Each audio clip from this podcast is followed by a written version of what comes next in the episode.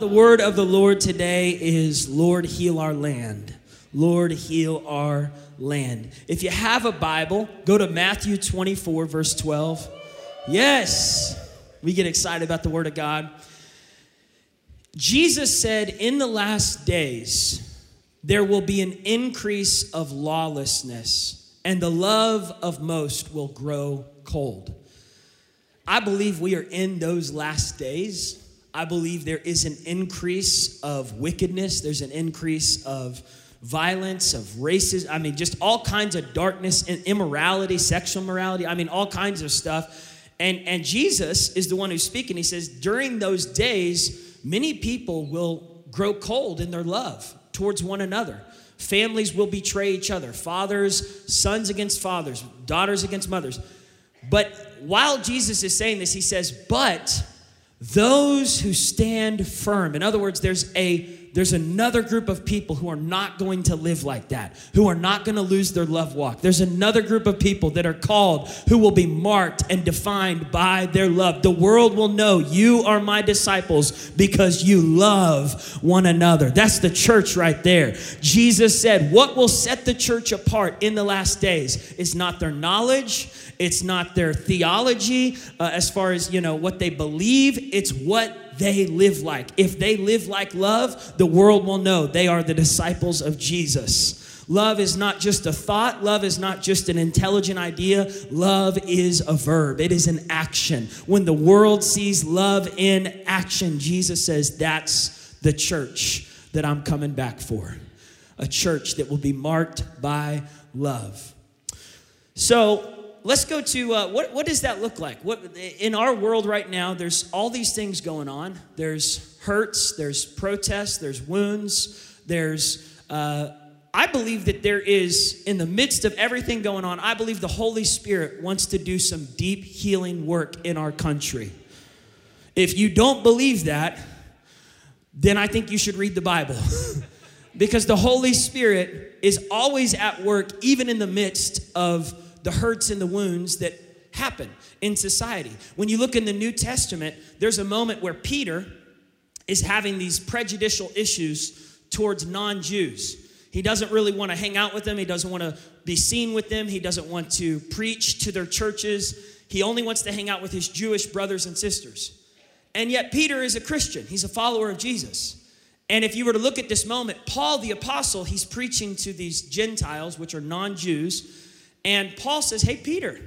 He calls him to the side. He says, Peter, what's wrong with what's wrong with you, bro? Paul says this to Peter. He says, you, you claim to be a follower of Jesus. You claim to love all of humanity, but you won't be seen with this people group over here. You won't sit with them, you won't hang out with them, you won't go to their church, you won't you won't preach for them. What's going on? And Paul begins to talk to Peter and helps Peter to change his perspective. That was a Holy Spirit conversation that led to the multiplication of the church. When love invades your heart, it leads to multiplication of salvations, multiplication of healing, multiplication of peace in your home, peace in your family, peace for your kids.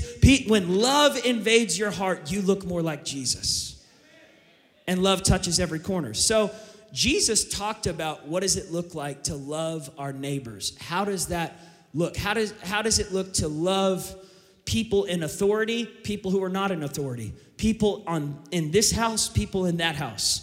In fact, let's go there together. Let's go to Luke chapter 10. Luke chapter 10. And uh, yeah, you can you can shout again if you want to. Holy Spirit, speak right now. Luke chapter 10.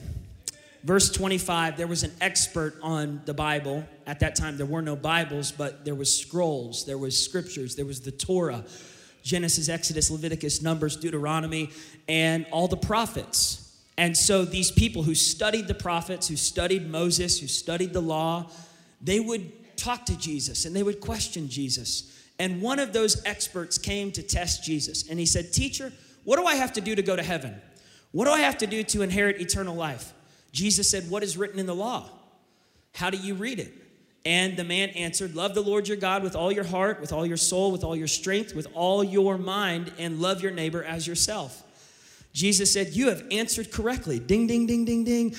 Do this, and you will inherit eternal life. Not only will you live one day in heaven, but heaven wants to live in you while you are on earth.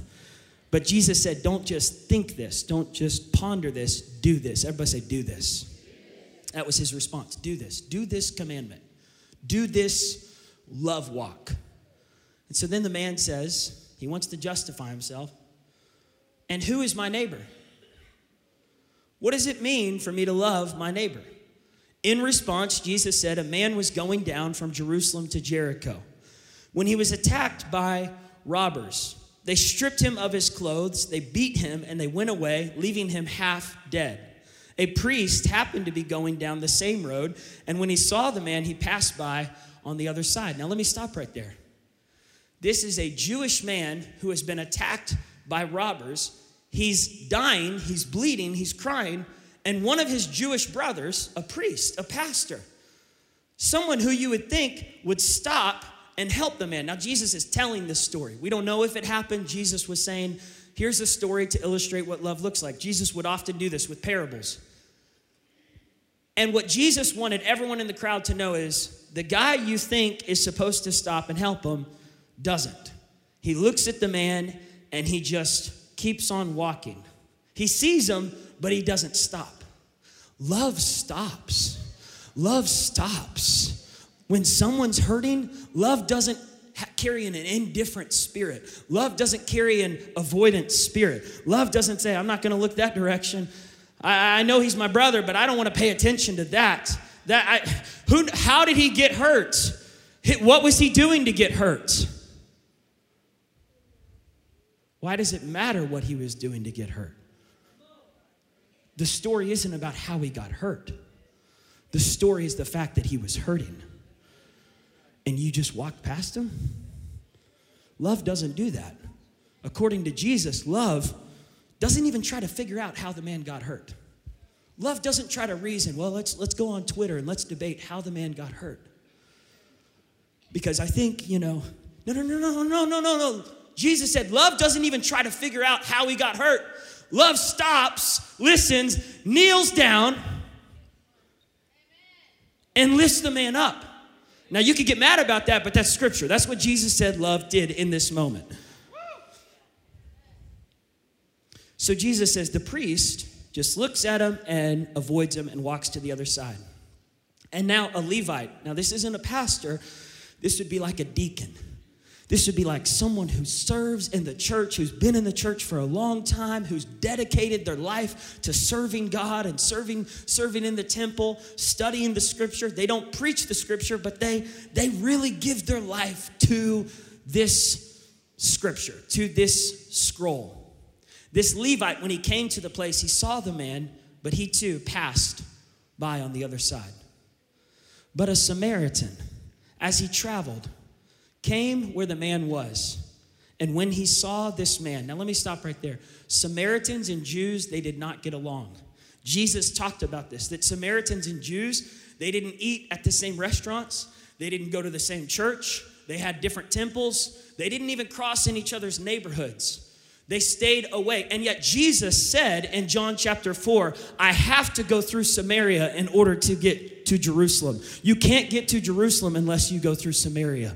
We cannot get to the promised land unless we address Samaria. We cannot be a citizen of heaven if we do not confront the sins of, of what's been going on in our past. Jesus said, I wasn't responsible for the racial divide between Jews and Samaritans, but I am responsible in my generation to bring healing for what has happened for hundreds of years between Jews and Samaritans. I cannot go to the cross until I walk through Samaria. Jesus talked to a Samaritan woman at the well, and all of his disciple friends made fun of him for it. All of his disciple friends talked behind his back.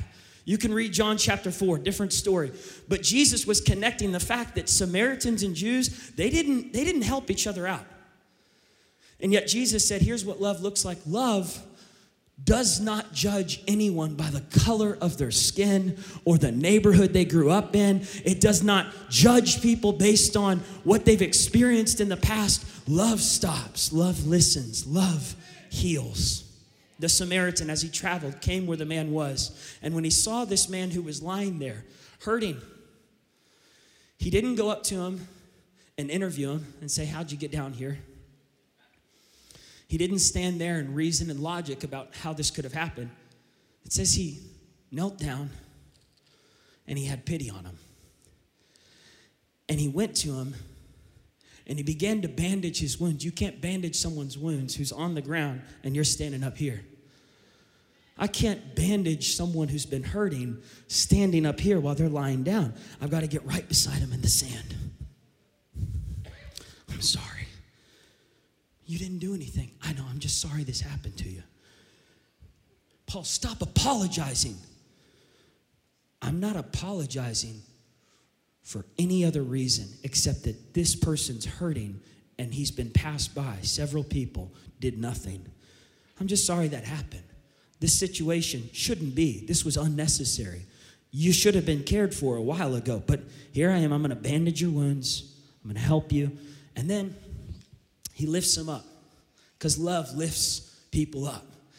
And it says he put the man on his own donkey and he brought him to an inn and he took care of him. So then love pays the price.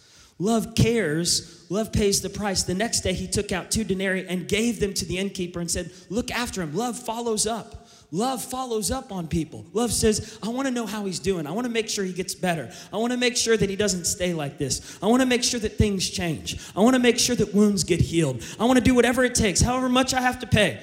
Well, Paul, that's a little radical. Love is radical. Love is radical. Unconditional love. That's the agape radical love that I'm talking about. I'm not talking about phileo love. That's brotherly love. That's loving someone because you just get along with them. Your brothers, your friends. I'm not talking about Eros love, that's romantic love. That's loving someone because you're attracted to him, you're attracted to her, you like them, there's an attraction. I'm talking about agape love. Agape love is unconditional God kind of love that says, I love you because you are a human and you were made in the image of God. And because I love you and because you're a human, I want to help you when you're suffering. I want to lift you up. I want to help you in any way that I can. But, Paul, are you guys even friends? Are you related? Why would you do that? Because that's a child child of God. That's why I would do that. Well, Paul, I just don't know if that's going to work around here. I don't know if we can afford to help everybody. Jesus says, do what you can for the person who's right in front of you. If you see them, don't ignore them. If you see them, stop. If they're if they're crying out, don't turn a deaf ear. Listen to the cry. Help, respond, lean in, lift up. And then Jesus said, "Which of these 3 do you think was a neighbor to the man who fell into the hands of the robbers?" Now, don't read into this story too much because it doesn't necessarily matter how the person got hurt. It matters who stopped to bring healing to the person who was hurting. Right now, in our nation, there's hurts, there's wounds.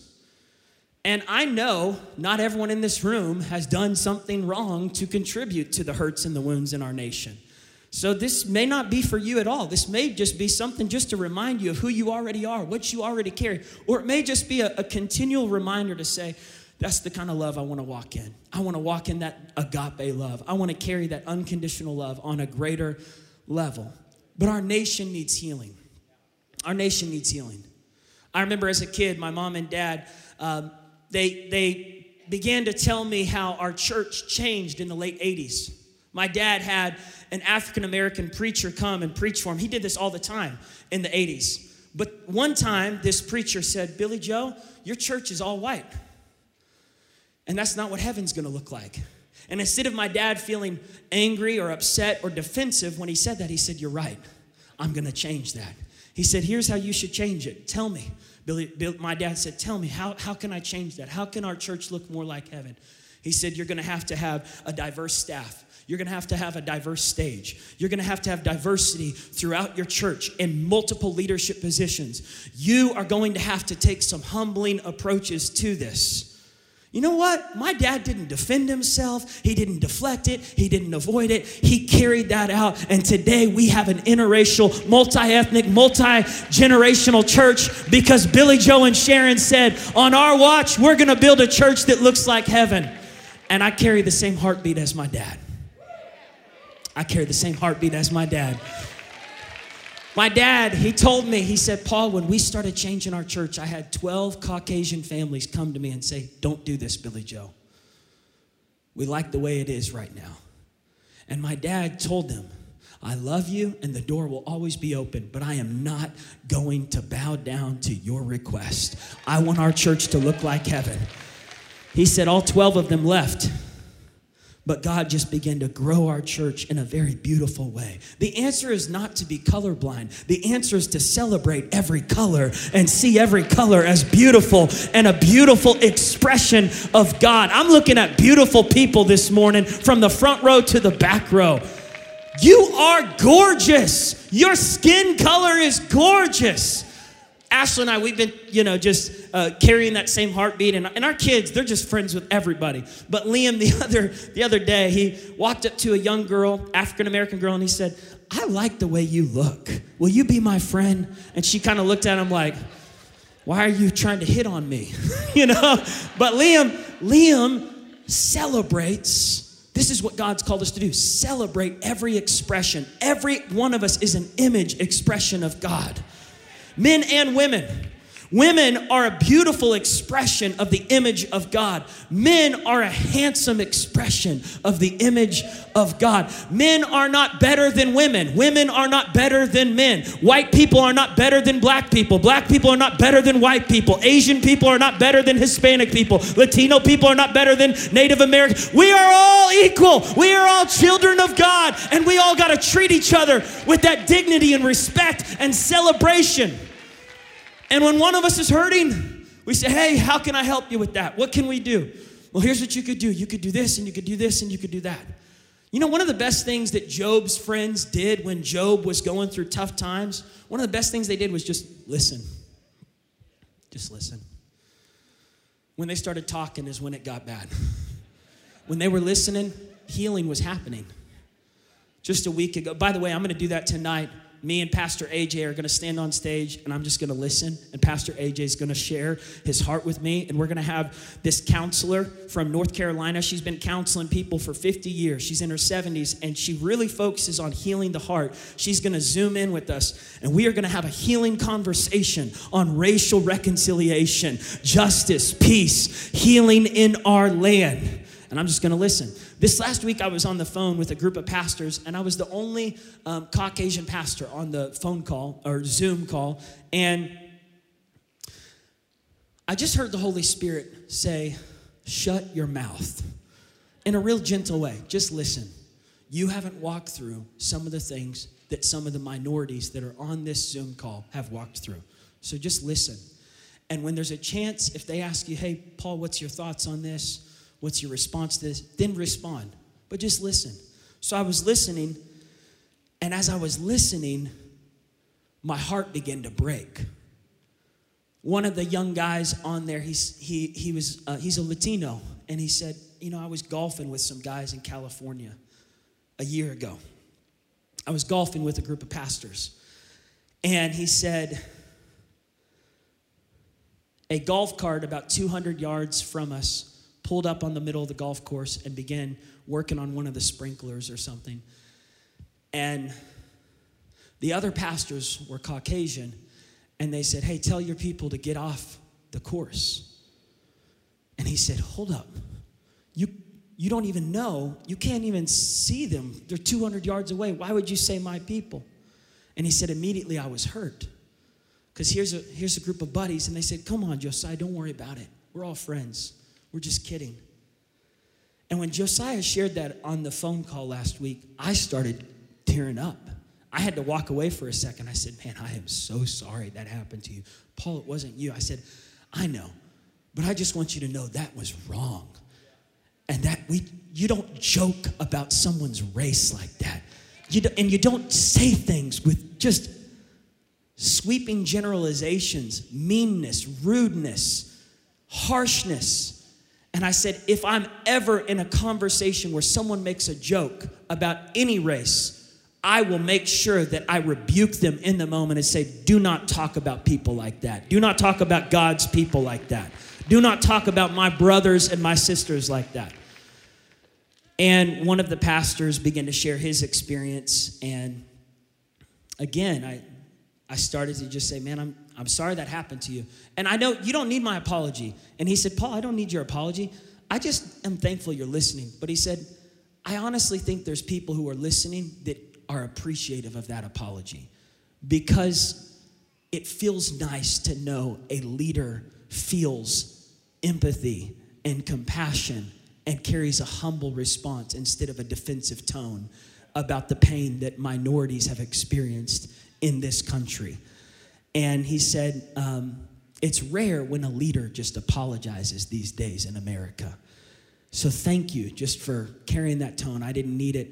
And that that to me is wrong because I think Jesus speaks about love being a humbling thing. That, that there is a tone we're called to walk in of kindness. I remember when my friend Wu Wan came to Victory Christian School in 10th grade, transferred here from China, and a year went by before he ever had a hug from an American. I was the first American to give him a hug.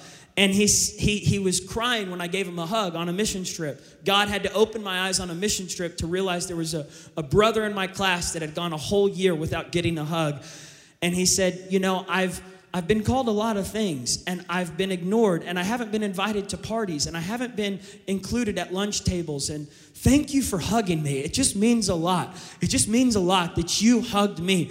It means a lot that you hugged me because you're a white guy and you hugged me. It, it, would be one thing if an Asian person came and hugged me, but you hugged me and that meant something to me. Can I tell you, church, all of God's children, we are called to love one another. And when we do that, healing begins to flow, love begins to flow. It, it begins to bring restoration, reconciliation. Jesus said, or, or uh, John, beloved, the apostle in 1 John 4, verse 7 and 8, he said, Beloved, let us love one another. For love is of God, and everyone who loves is born of God. He that loveth not knoweth not that God is love. Beloved, let us love one another. 1 John 4, 7 and 8. Come on, how many y'all remember that? All right. 1 John 4 says, God is love. He that loves is born of God. He that loveth not knoweth not God. How can you say you love God when you hate a brother? How can you say you love God when you hate a president? How can you say you love God when you hate policemen? How can you say you love God when you hate a race? How can you say you love God when you will not love someone in a restaurant, when you treat a waiter wrong, a waitress wrong? How can you say you love God when you make fun of certain white people, when you make fun of certain black people, when you make fun of certain Hispanic? How can you say you love God when you treat God's creation with contempt? For we are the image bearers of God. How I treat you is how I view God. If I treat you with disrespect, then I disrespect God. If I treat a woman with disrespect, if I treat my wife with disrespect, I'm disrespecting God Himself.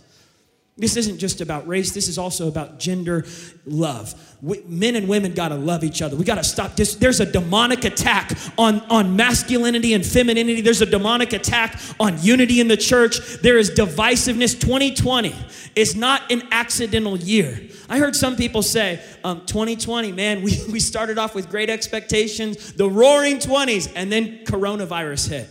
And then the restrictions hit, the pandemic hit, the pandemic hit, and then all of these things start happening. Protest. Feels like 2020 wasn't the year that we all. No, no. 2020 is a prophetic year. This is the year we've been waiting for. This is the year where our nation gets healed. This is the year where generations rise together and bring hope and healing, reconciliation, and have change that reflects the kingdom of heaven in our cities and communities and neighborhoods. And you might say, well, Paul, what does that look like?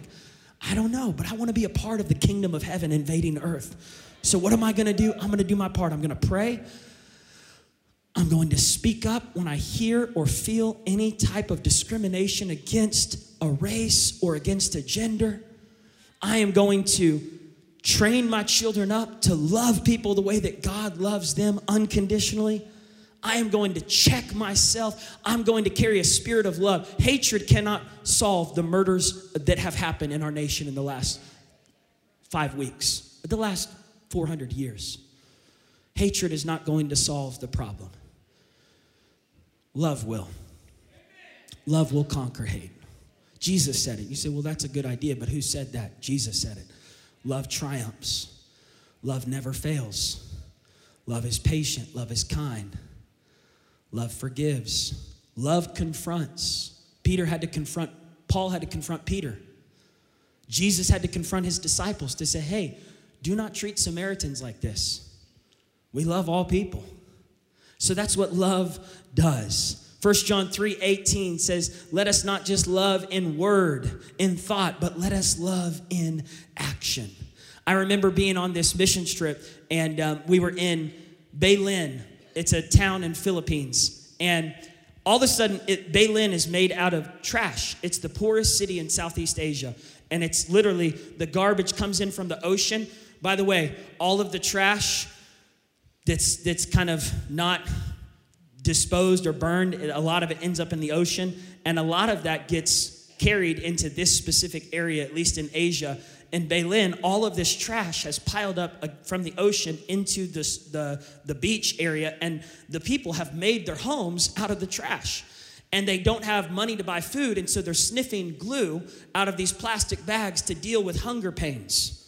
In the last days, there will be famines, there will be earthquakes, there will be plagues, there will be lawlessness, and love of many will grow cold. I remember just watching as teenagers and, and all, all different ages are sniffing this glue, just staring at us, and their stomachs are sucked in. You could see the rib cages, not wearing shoes, not wearing shirts.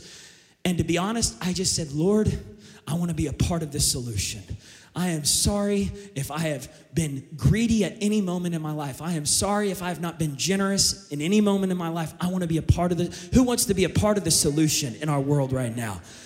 Okay, to be a part of the solution, you got to carry a heart of humility. Solutions don't come with the spirit of pride. Solutions don't come with an indifferent spirit. Solutions don't come when we turn a blind eye or a deaf ear. Solutions come when we stop, we listen, we, we get down with those who are in the ground, and we lift them up and say, I'm going to be a part of the solution. I'm going to do whatever I can to bring healing in this area. So there we were. We were in Bailin, and this little boy runs up to me in his undies. He was probably three or four didn't have shoes, didn't have a shirt, didn't have shorts. At that time, my wife and I didn't have kids. We were enjoying the married life without children season. And now we, now we love our season with four kids. But in that moment, I wasn't a dad. And this little boy runs up to me and he jumps in my arms. And, um, and I'm not sure what to do. I'm kind of standing there, just awkward. And he's just looking at me, and then he goes, and he sneezes snot all over me. And then he wipes it on my shirt. And I'm like, oh, in the name of Jesus.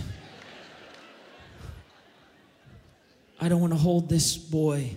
Someone else take him. And I heard God say, not audibly, but just in my heart, hold him like I hold you. Hold him like I hold you. And I just kind of paused and I thought about it. How do you hold me? And God said, You're a mess. And I still hold you. I was like, thanks, Lord. But God's right. I am a mess at times. I am a, like, I get really sensitive and emotional, and I, am just not a perfect person. Like, I just, I react sometimes, I get angry sometimes, I, I get impatient with people sometimes. And God said, I don't drop you when you sneeze on me. I don't drop you when you slobber your junk on me. I squeeze you even tighter hold this boy the way I hold you. So I'm holding him, and next thing I know, some warm liquid starts flowing down my shirt. The boy starts peeing on me. And I heard God say, This is what it's like when I hold you, Paul. I was like, and God said, Don't let him go. So I just held him for 30 minutes, just held him. He just looked at me and smiled. Just looked at me and smiled. And I don't have an end to the story. I didn't lead him to Christ, I didn't pray the salvation prayer with him. But he watched the drama. And I think he felt the love of God that day. I think he felt that someone was in the streets of his neighborhood and did not go like this to him. Someone was right there. In fact, we sat down. I sat down uh, just like this, and he just sat on my lap. And I just held him while the drama was going on. Ashley probably remembers this, but I'm just holding him. And the more I held him, the more my heart began to break for him. And I thought, oh God, if I could adopt this boy, I would. But I just pray that this boy knows how much you love him. So, what does love require of us? Number one, Love requires us to see with God's eyes. See with eyes of love. What am I asking us to do today? Number one, we've got to learn to see with eyes of love. Some of us, our eyes have been conditioned with the wrong vision. We're seeing people through the lens of what we've heard from other people, what we've heard maybe even from parents, grandparents, uncles, aunts, friends. And, and, and that vision, my wife, she, she, there was a season where she was, she was starting to need a set of glasses. And when she, or I don't know, of, I, don't, I don't wear glasses, so whatever you call it, just a pair of glasses. I'm, I'm not good with language at times. But when she got her pair of glasses, all of a sudden she could see things that had gotten blurry before that pair of glasses. When you get the right pair of glasses, when you get the right lens for your eyes, you're able to see clearly. And I just wonder if some of us, we've got some blurry vision with people groups, with women, with men, with this ethnic group, with this person, with Jewish people, with Arab people, with immigrant, whatever the, the situation is, God says, no, no, no, I want you to see them the way you see your mother, your father, your children. I want you to see them the way you see your, I want you to see them. And some of us have blurry vision towards ourselves. It's hard for us to love our neighbor because we don't even love ourselves. Some of you are just carrying self hatred. You don't like the way you look. You wish you were skinnier. You wish you were bigger. You wish you had tanner skin. You wish you had a different type of skin. You wish you had uh, their hair, or you wish I don't know. Some of us just have a self hatred, a self loathing spirit. You can't love your neighbor until you get healed to love yourself. While I was on the phone with this group of pastors, one of them said, Paul, you keep saying, Lord, heal our land, but your ethnicity has not experienced the hurt over the last 400 years that my ethnicity has. So, should you say, Lord, heal these people groups that have experienced the most hurt and pain? And he said, I'm healed, but I'm saying, I'm speaking on behalf of people that are hurting right now in the streets and in our church that speak to me on matters of, of hurt from racial uh, discrimination. And I said, Yeah, that makes sense. But I said, I do believe that God wants to heal all people. And I said, What if the healing in someone from an ethnicity that has not been discriminated against, what if the healing that needs to happen in them is not a healing from wounds they've incurred, what if it's a healing from mindsets they've grown up with? What if it's a healing of the mind? What if it's a healing from racial prejudice that was passed down to them from generation to generation? What if they need to be healed from the hatred that's inside them? And he said, Wow.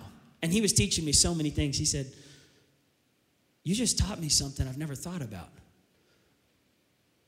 That even the perpetrator needs healing even the guy who committed a crime, even the brutality that happened that was unnecessary, even that person who did that, he needs healing. She needs healing because something's not right. The way that they're seeing people, certain people, through a lens of fear, through a lens of, I- am gonna hurt you before you even try to hurt me because I think you're gonna hurt me. There's a healing that needs to happen here and here that only the Holy Spirit can bring. So, number one, we've got to learn to see with eyes of love. Number two, we've got to learn to listen with ears of love.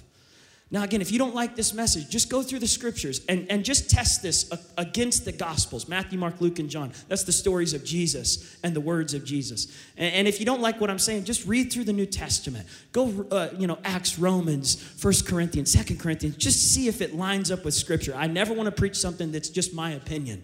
I want to preach the scripture because the world needs scripture. The world doesn't need opinions, the world needs Jesus. The world needs the words of God.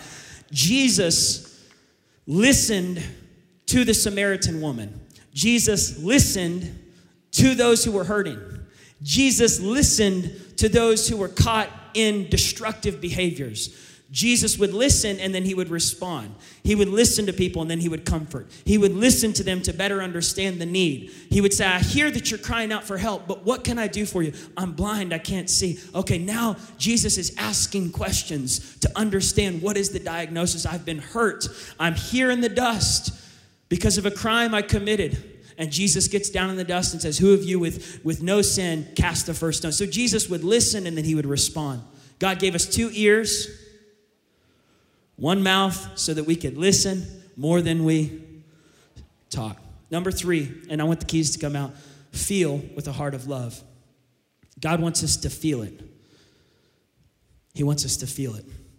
There was a uh, cosmetic company that, a very famous cosmetic company, that did a contest several years back where they asked their customers and anyone to submit a picture of the most beautiful woman they've ever seen.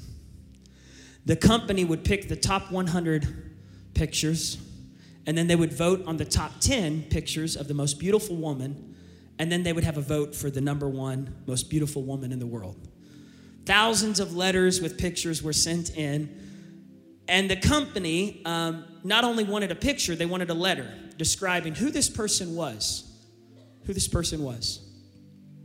There was one picture that came with a letter that shocked the whole company, went all the way to the top, and the CEO was taken back when they read the letter and saw the picture. It came from a little boy, and he wrote this letter attaching a photo. He said, I come from a broken home. I live with my dad, my mom is in prison. I'm oftentimes very lonely. I'm having issues at school with classmates and with teachers and coaches. I live in a rundown part of town. But there's one bright spot in my life.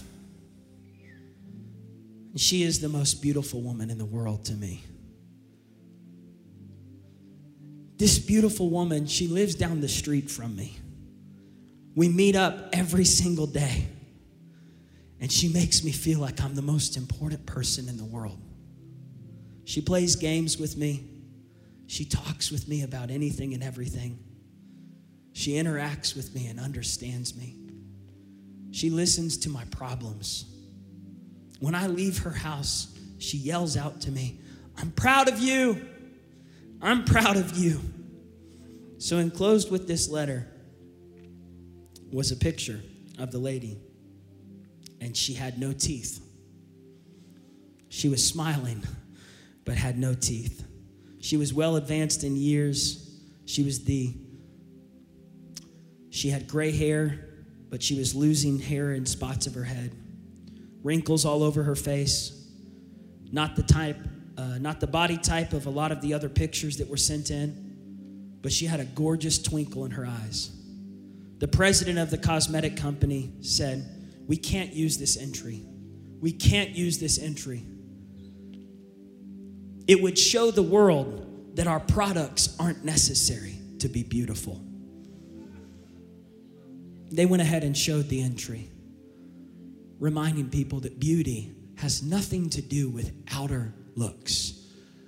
You can be the most attractive person in the room, but when you carry an ugly spirit on the inside towards your people, towards God's children, it just cancels the attractiveness on the outside. It's that inner beauty of the heart that says, I see you, I love you, I'm here for you.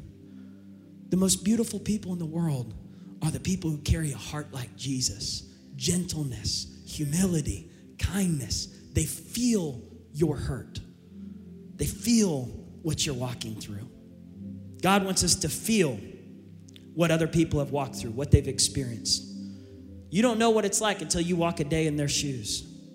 Number four, be an intentional advocate for love and healing.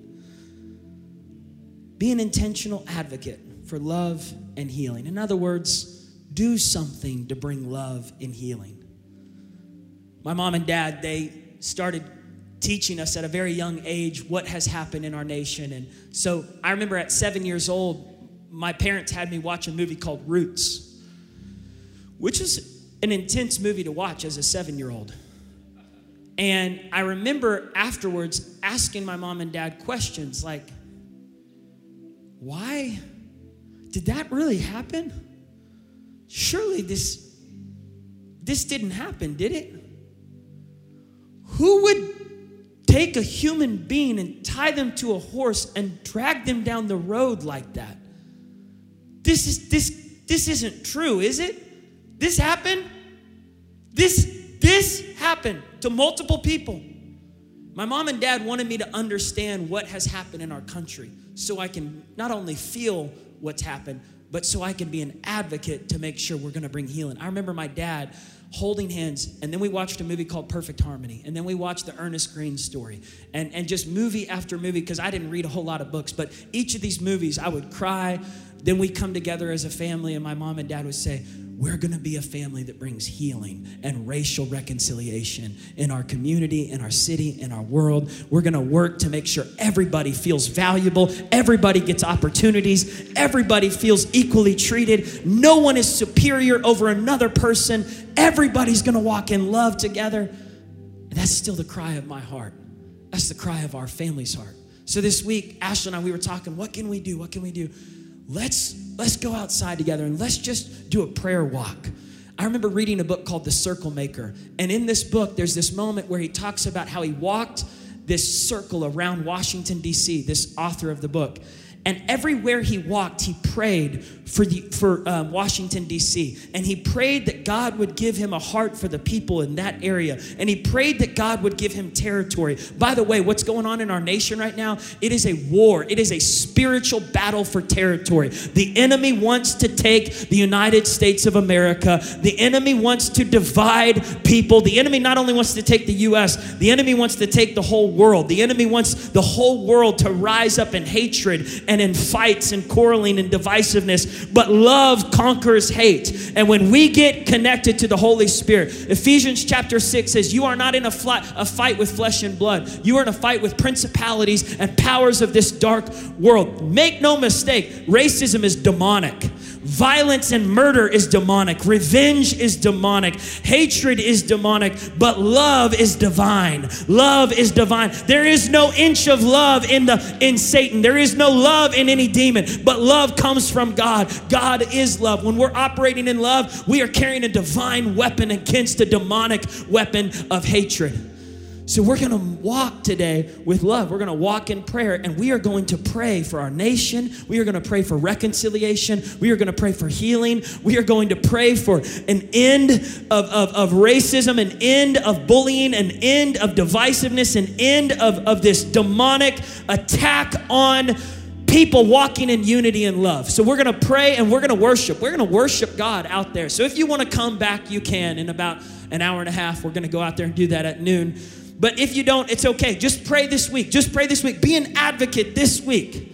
Be an advocate this week that you're going to show love to someone who's different than you, someone outside of your family, outside of your friend group. You're going to do something nice. You're going to stop. You're going to listen. You're going to help. You're going to be the good Samaritan. You're going to look for ways to bring healing to people. You say, why, Paul? Because that's what Jesus has called us to do.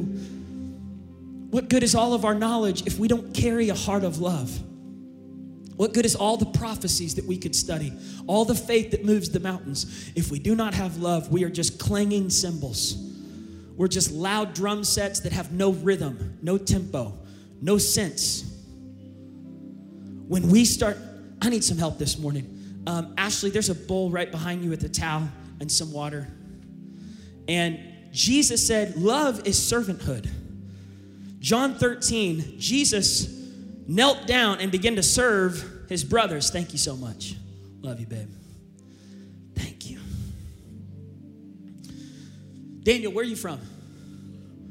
Will you come on up here? I want someone from another country to come on up here next to, to Daniel. Can I, can I just, if, if you're from another country and you go to our church, you're from you, you moved here from another country. Will you come on up here? Deb, where are you from? The Congo? I know you're in a dress, so if you want to, you could kind of, however you want to do that, you can sit down here if you want.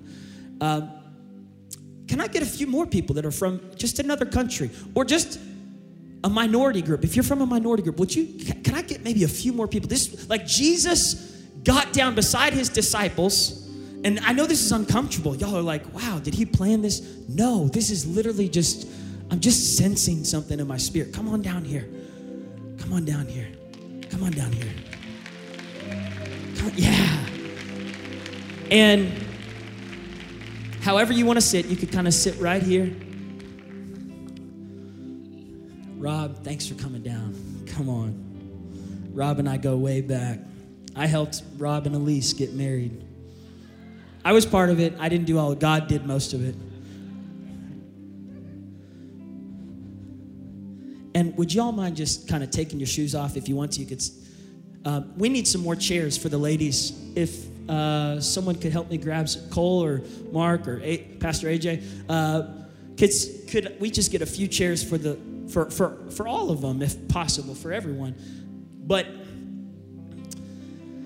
Jesus and John 13 said, You are my disciples. You call me teacher. You call me master. You call me leader. But I did not come with entitlements. I did not come to demand privileges. I came to serve. When you serve each other, you fulfill the law of love. In love, serve one another. I had someone last night after service, they said, Is it really important that we wash each other's feet? Do we have to do that? I said, You, you don't have to do it literally, but serve each other. Washing the feet, Jesus in that time was just, it was just saying, I'm here to serve.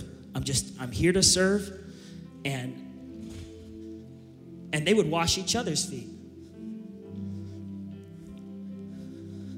Deb, you're amazing. I'm so grateful for you. What's how long have you lived in uh, the U.S.? 18 years. 18 years. 18. And uh, I know this, but the whole church doesn't know this. Tell us about how many kids are in your family. I'm one of 16. From where? The Democratic Republic of the Congo. One of 16, Democratic of the Republic of the Congo. Ashley and I just think you're such a beautiful woman. And we just think you, you carry such a beautiful spirit.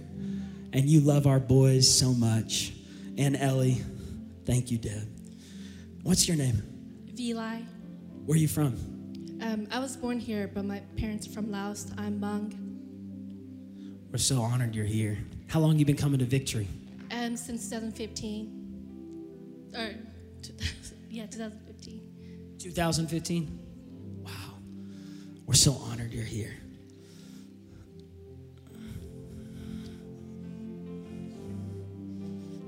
What's your name? Chanda. Where are you from? Um, I was born here, but my mom's from Zambia. Wow. That's amazing. How long y'all been coming to Victory? Um, I've been coming here since I was very little. We're honored you're here. Thank you for being part of Victory. You make Victory special. I like your dress too. What's your name? Ngosa. How do I pronounce it? Ngosa. Ngosa. Where are you from? Zambia. Hey, come on. We're honored you're here. Thanks for being part of Victory.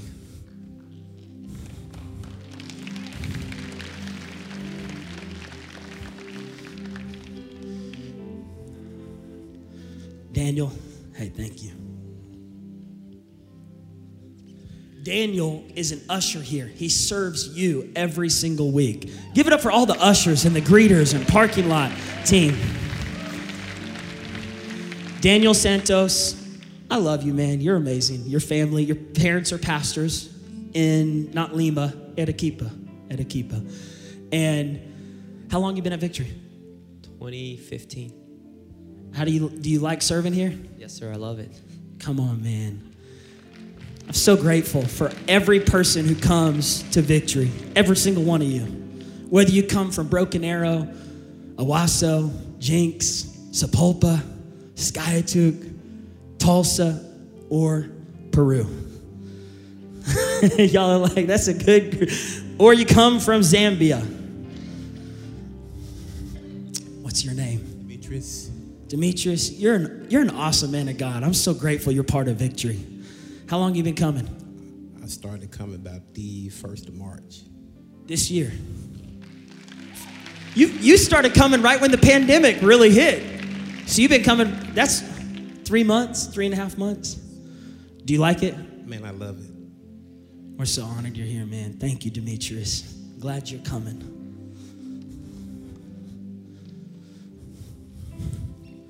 What's your name? Rocio, Rocio.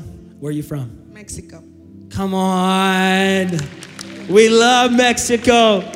How long you been at Victory? Nine months. Nine months. Come on, we're honored you're here. Do you like it? I love it. Come on, that's good. Praise God. We're so honored you're here. What's your name? My name is Yvette. I'm from Togo, and I've been uh, I've been worshiping Victory now almost like uh, 20 years. 20 years. Come on. I'm so glad you've been coming to victory. Thank you for being here. And what's your name? My name is Shaylin Kelly. How long you been coming here? Today is my first day. Come on. Come on. What brought you here? Uh, I work with one of your uh, security guys, John, and he just invited me. I mean, I just I had a lot of bad spirits, and I really just just need to get it off my chest. I haven't been to church in like three years. Me and my girlfriend been going through like some rough times, and I just feel like just need some healing. My dad is a pastor, but I'm not from here. I'm from Arkansas, so it's like I can't get back to see him, and I mean, just need some help from God. I feel like I kind of lost that that spiritual connection with him. Man, can we pray right now? Remind me your first name again. Shaylin. God, I just pray for Shaylin. I thank you today's a new day.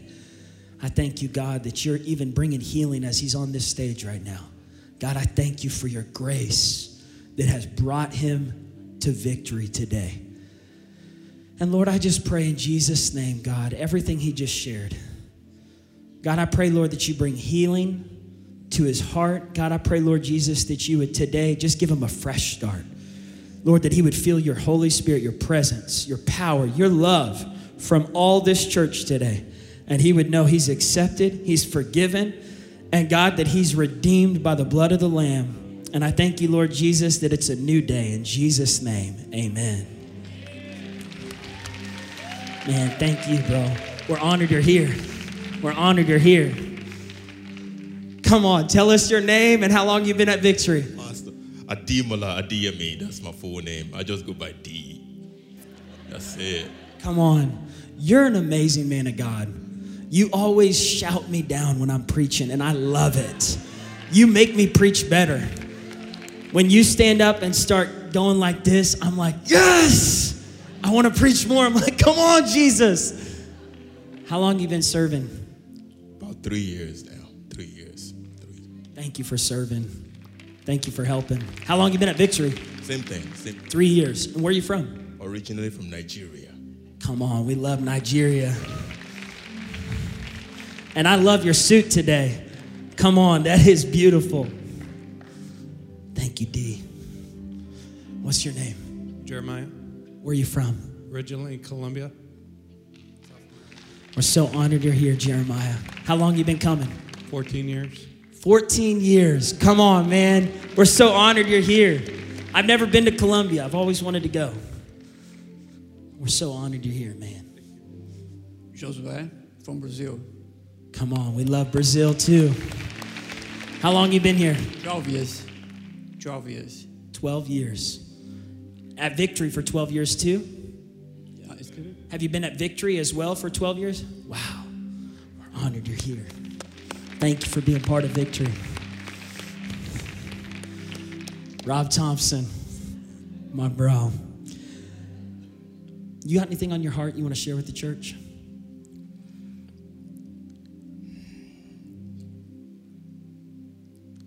Just think the word humility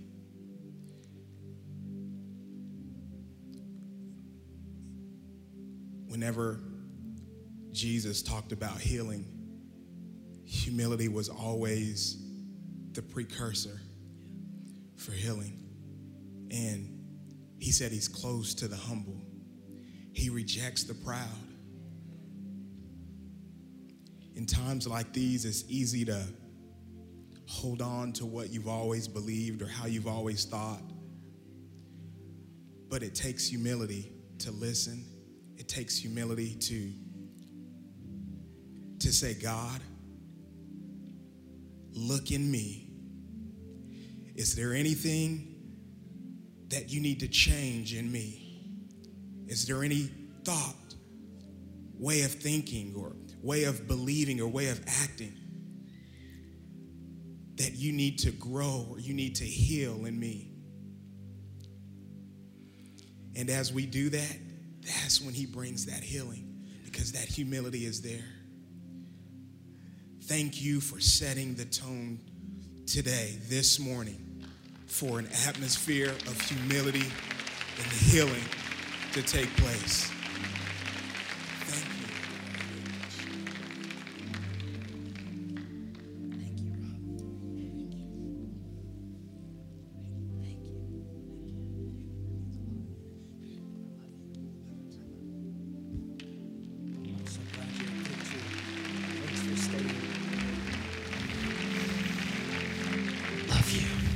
Tell everyone your name and how long you've been here.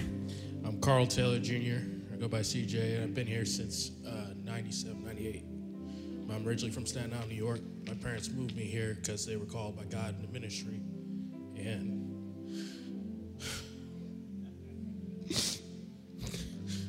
saw a lot of what was going on. People don't know me.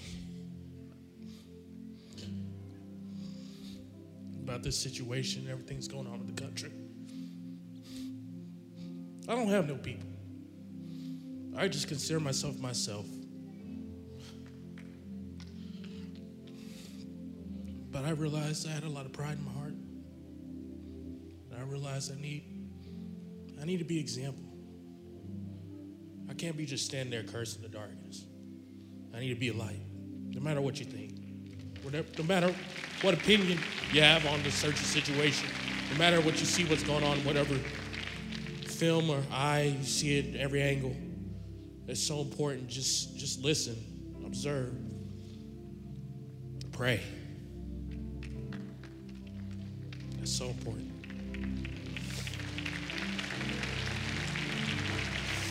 Thank you, Paul. When you were saying this message, I mean, initially I was like, some parts of it, I was like, Ugh. like, uh. But I mean, I, I understand. I understand what your heart. I, I know you for years, man. I, I understand it, man. I believe it. I trust you, man, because you you're, you're called by God.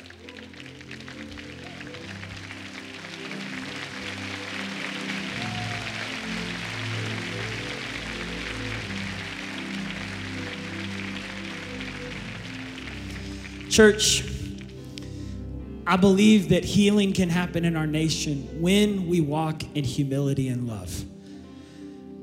Take everything I said today and just, I don't know, test it with scripture. Like, I really mean that. If there's anything I said today that you go, ah, I don't know about that, just read Matthew, Mark, Luke, and John. Those are the gospels where Jesus lived and he taught. And I'm not saying that with like a condescending, I, please hear my heart. I'm genuine. Like, I, I'll go back to the office after this and I will think through every word I said. Because I got a mean text message after last service. Someone who said, You shouldn't have said it like this. This is really raw. Like, I didn't plan or prepare any of this. It's just coming from the heart. I had a whole prepared sermon I was going to preach, and God said, Throw it out and preach what I'm preaching. So if it came out too raw and you're uncomfortable, just just go to your Bibles and just go, okay, well that that that does make sense, or he could have said it that way. But just know that my heart is to bring healing to our country. That's all I want to do. Can we stand up on our feet today? We're going to go outside and we're going to just walk and pray. And I read a book six years ago called Circle Maker. In the book is this pastor who walked around the Washington, D.C. area and he prayed for every inch of Washington, D.C. to be filled with God's glory, to bring healing, to bring hope. And the whole point of the book was that there's power in walking and praying together, walking and worshiping, walking and praying. This is a territory situation right now where the enemy would love to take territory in America and the world. When I say the enemy, I mean the prince, like literally the devil in the Bible wanted to destroy the human race by getting them divided and angry and hurting one another. Jesus came to bring healing and reconciliation. So, we're going to go outside today and we are just going to pray that this nation would experience healing, hope, and restoration, reconciliation. Before we do, would you bow your heads and close your eyes? If you're here today and you're not right with God, and you want to surrender your heart to Jesus, I don't want to end service without giving you a chance to let Jesus be Lord of your life. If that's you, just raise your hand. Today you're saying, I, I want to surrender. I need to repent. I need to get things right with God. I don't know if I spend eternity in heaven today because there's some things that aren't right. I need to get things right with God. Let's all pray this prayer. Say, Jesus, I repent of sin and I receive your forgiveness. I believe you died on the cross, you rose from the dead, and I confess you as my Lord and Savior. I'm all yours, God. I receive your love and I choose to walk in your love towards all people. In Jesus' name, amen. One last thing before we go out, I'm going to say a confession. You could say it with me if you want to, if you feel good about saying it. We're going to put the words on the screen. It's just a confession of what we just preached on today. I wrote it down in my notes, something that I want to carry out. So, if you want to say this with me, just repeat after me. I believe that every person is made in the wonderful image of God. I believe that God has created each of us unique and special. I believe God loves me unconditionally so that I can love others unconditionally. I commit to treat every person, regardless of color, culture, age, size, gender, or economic conditions, the way that Jesus would treat them. I will show respect and honor to all of God's creation. I will use my influence, however and whenever, to put a stop towards racism, towards bullying and disrespect. I will build bridges of peace and I will work to stop the division. I will be intentional about loving others and celebrating their uniqueness. I dedicate myself to a lifestyle of God's unconditional love for all people. Amen. Let's go walk, church.